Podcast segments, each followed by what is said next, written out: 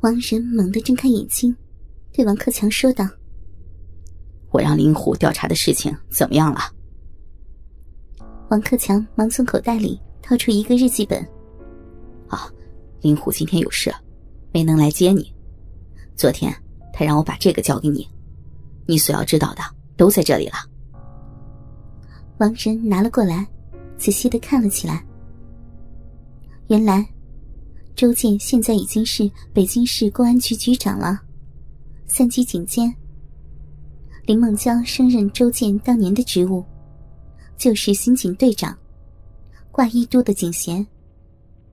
而就在两年前，已经是著名舞蹈演员的丁倩倩，嫁给了青年企业家苏志伟后，到香港定居了。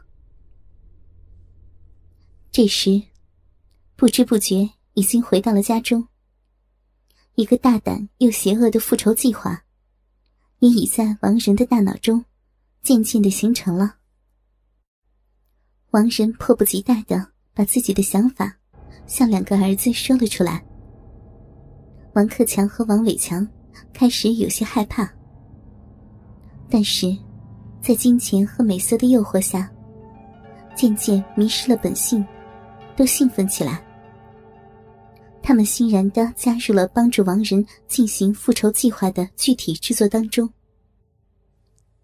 没过几天，一个完整周密的邪恶计划终于出台了，同时组建了一个暂时由五个人组成的临时复仇烈焰小组。复仇小组除了亡人父子之外，还有一个身高足有两米的黑大汉，是王克强的酒肉朋友。曾经因为流氓罪被劳教四年。由于他心狠手辣，所以别人给他取了一个外号叫“黑手”。至于他的真实姓名，却早已经被人们淡忘了。另一个成员，就是王仁的外甥林虎。他是某大酒店一个女总裁的专职司机。所有复仇计划里涉及对象的资料，全部都是他利用工作之便向王仁提供的。复仇小组全体成员都将为王仁拿手是瞻。一切都因为丁倩倩而起。本来，王仁第一个报复的目标是丁倩倩。看来，暂时是不可能了。不过，据王克强所说，苏志伟的父母依然留在北京市。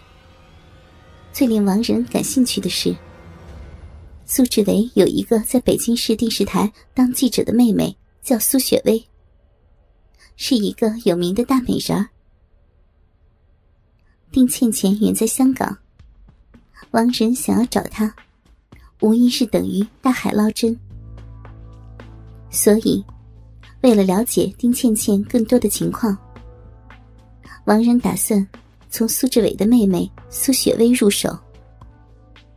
虽不能马上报复丁倩倩得手，但毕竟是抢占了先机，然后再慢慢的对付周建和林梦娇。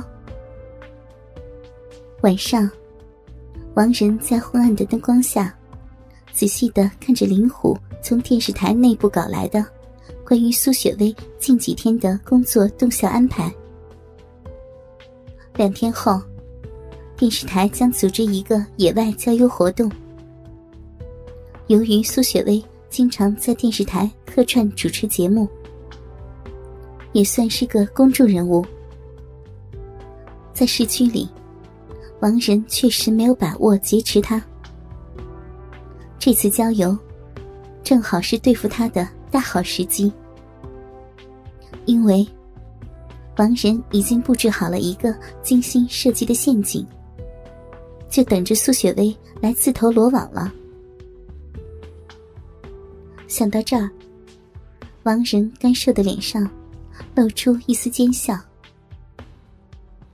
北国的盛夏。酷热难当，虽然已经到了黄昏，但是没有一丝风的天气，依然热得让人受不了。北京市的郊区，一片绿色的田园景象。在大片大片、足有半人高的麦地中间，夹着一条连接北京市和郊区旅游胜地的、堪堪能并排行驶两辆汽车的柏油小路。远处乡村的炊烟袅袅，不时的传来一两声犬吠。就在这条路的旁边，停着一辆漂亮的红色宝马跑车。车的旁边，站着两个年龄相仿、如花似玉的妙龄女郎。一个凝视着路的远方，仿佛等待着什么；另一个手里拿着小巧的手机，正在一遍一遍不停的拨着。看他们的神色，不难猜出，车抛锚了。其中那个不停打电话的美貌女郎，就是王仁要找的苏雪薇；而另一个女郎，是苏雪薇的好朋友，同样在电视台工作的著名节目主持人方雨涵。今天，电视台组织集体郊游，本来是雇了一辆中巴的，由于苏雪薇不习惯中巴里的味道，所以。自己驾车来了。为了排除路上的寂寞，苏雪薇拉着她十分要好的朋友方雨涵和她作伴。今天天气很好，心情也好，他们玩得很开心。直到快要回去的时候，苏雪薇才想起来，在附近还有一个采访的任务。就这样。他们没有和大伙一块儿回来。等到采访结束后，已经是下午四点了。谁知道，偏偏在这里，跑车突然熄火了。这里离北京市还有十公里的路程，而且附近除了一望无际的麦地，连个人影都没有看见。真倒霉！怎么偏偏在这里抛锚了呢？连手机信号都没有。苏雪薇手里拿着手机，抱怨的嘟囔了一句。不知道是因为天热，还是心里焦急。她白嫩光洁的额头上，冒出一层细密的汗珠。苏雪薇长得很美，在电视台里是公认的台花。一向以冷艳著称，细长的柳眉，清澈的美眸，秀挺的鼻梁，性感的樱唇和光洁的额头，恰到好处的集中在一张清纯脱俗的俏脸上。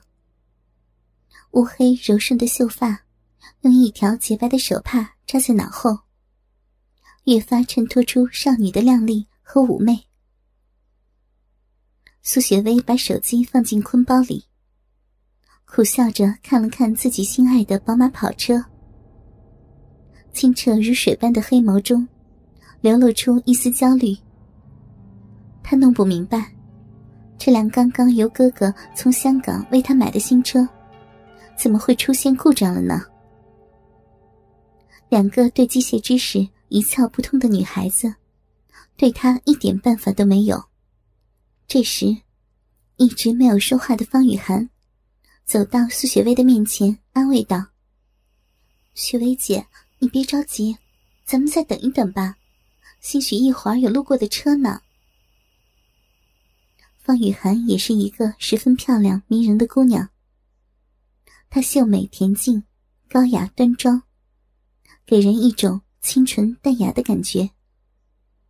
虽然在年龄上，比苏雪薇小一岁，但是，在主持新闻节目的她，在性格上要比苏雪薇温柔得多。